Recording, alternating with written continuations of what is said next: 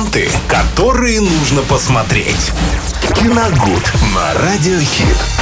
Очередной выпуск о кино и не только в эфире Радиохит с Виталием Морозовым. Мы разбираем все самое интересное здесь прямо сейчас. Всем привет, здравствуйте, дорогие друзья. Всем приятного аппетита, кто обедает. И сегодня мы с Максимом снова конгениальны друг другу.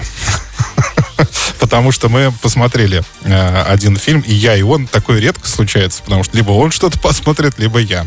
Но здесь у нас совпали предпочтения, совпало время просмотра. И это «Легенда о зеленом рыцаре» 2020 года. Фильм, уже заочно получивший огромное количество положительных отзывов, даже после выхода трейлера.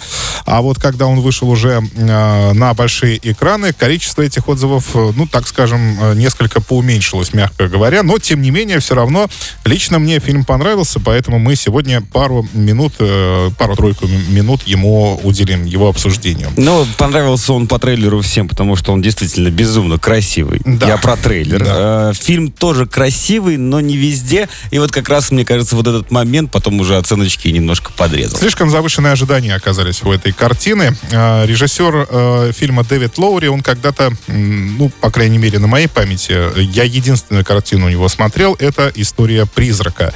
Там молодой человек погибает и, так скажем, в бестелесном уже состоянии... Докапывается до окружающих. Нет, он просто возвращается домой и бродит вот под такой простыней, знаете, как вот в мультиках рисуют классических призраков, то есть вот он так и ходит там с прорезями для глаз. Это поначалу, конечно, очень смешно, но фильм на самом деле очень грустный и очень медленный, так вот называют слоу-бернеры такие фильмы. То же самое произошло и в «Легенде о зеленом рыцаре». Но давайте обо всем по порядку. Начинается фильм с того, что король празднует Рождество в замке в окружении своих рыцарей, рыцарей круглого стола. И вдруг неожиданно в самый разгар, если это можно так назвать, вечеринки. Самый разгар вечеринки. А, кстати, а в это время его сестра, мать главного героя, вообще языческие какие-то там ритуалы проводит. Да. Но это тоже очень... Это вы увидите сами в картине. Мы просто сейчас, так скажем, быстро шапочно ознакомим с сюжетом. И вот появляется этот зеленый рыцарь. Это такое некое чудовище, покрытое деревянной корой, очень напоминающее Грута из... команды «Стражи Галактики», да. И говорит о том, что он готов принять удар от любого здесь присутствующего, но через год и один день он должен снова с ним встретиться и принять ответный удар.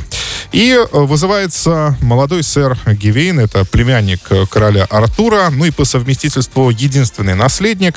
Он соглашается на эти условия и отрубает чудовищу голову. То есть, ну, мог бы там царапнуть, например, мечом. Ну, хотя бы в коленку тыкнуть. Коленку ткнуть, да. Мечом.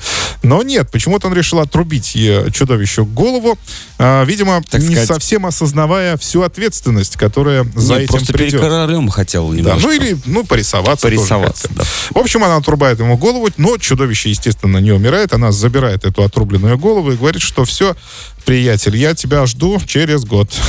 Приезжай ко мне в зеленый замок. Да, причем давай сам приезжай.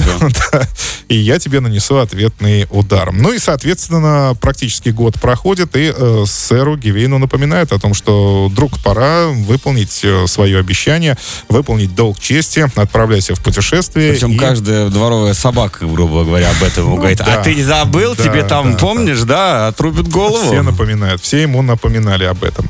Ну, в целом, конечно, я считаю, что это фильм все-таки больше хоррор, нежели чем драма, или уж тем более историческая какая-то драма. Действительно, это снято все очень красиво. Там великолепные панорамные съемки лесов, окутанных туманом. Уже, знаете, нет, конечно, красочных каких-то эпичных битв, как в «Гладиаторе» там, или, возможно, в «Храбром сердце», но зато это есть там постфактум. То есть есть кадры, когда сэр Гавейн Гавейн проезжает по полям сражений, где они уже завершились, и все бойцы, да, лежат на этих полях, уже погибшие, там торчат мечи, щиты и все такое прочее. Это тоже достаточно очень красиво выглядит. Большой, масштабно, да. Но, ну, честно говоря, вот я пытаюсь как-то вот какие-то минусы найти, но для меня единственный минус — это, опять же, слишком затянутый хронометраж, потому что некоторые сцены там можно было спокойно вырезать, и сюжет от них бы никак не пострадал. Вот, в принципе, и все. У меня больше претензий к этой картине нет. Лично мне она очень понравилась, особенно ее развязка, особенно концовка.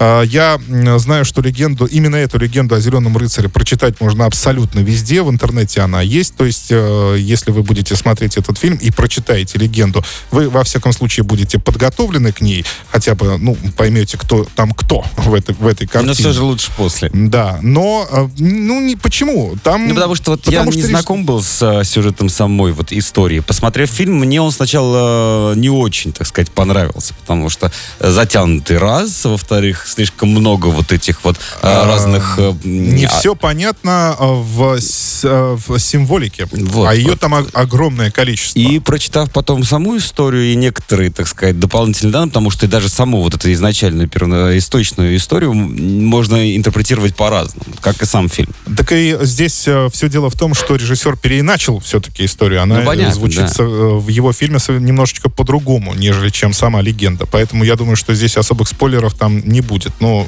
может быть, кроме самого главного. Ну, хотя, мне кажется, многие, в фильме смотреть точно не будут. В фильме все-таки, на мой взгляд, финал несколько замылили так, что там сразу вот и не поймешь, чем кончилось. Этим-то, может быть, мне картина и понравилась. Но, действительно, это такой получился несколько кислотное путешествие этого сэра Гавейна, который на своем пути встречает как врагов, так и друзей, хотел бы я сказать, но сейчас вспоминаю, что особо друзей-то он там и не встречал. В основном это были люди, ну, не самого добродушного характера, скажем так. Заинтересованы. Да, и пытались всячески как-то либо ограбить Гавейна, либо его соблазнить. Но он прошел все эти испытания, пришел к Зеленому рыцарю, но что там было дальше, вы уже посмотрите сами. «Легенда о Зеленом рыцаре», фильм с категории 18+, дорогие друзья, не забывайте. Единственное, что еще хочу отметить, это замечательный Дэйв Патель. Он играет там как раз сэра Гавейна, главного героя. Это тот самый миллионер из трущоб. И у него еще была замечательная картина. Ну, не знаю. У него была замечательная картина «Лев». Ты не смотрел ее? Вот тоже рекомендую просмотр. Мумбаи, по-моему, он тоже там бегает в челме. Ну, там не вот так. Там я его больше запомнил. Не такой яркий, как вот в «Зеленом рыцаре» или, опять же, во «Льве», вот в этом. И здесь он мне очень понравился, он очень жгучий, у него прекрасно он играет лицом, то есть у него вся гамма переживаний тоже на лице отражается, и даже когда его несколько состарили уже к концовке, он тоже выглядел очень внушительно, так что вот как его игра мне очень понравилась, то есть он был хорош. Прекрасно, Виталий, да. Спасибо огромное, а вы, друзья, не забывайте нас также смотреть и слушать на YouTube, подписывайтесь на наш канал и прожимайте колокольчик. Ленты, которые нужно посмотреть. Киногуд на Радиохит.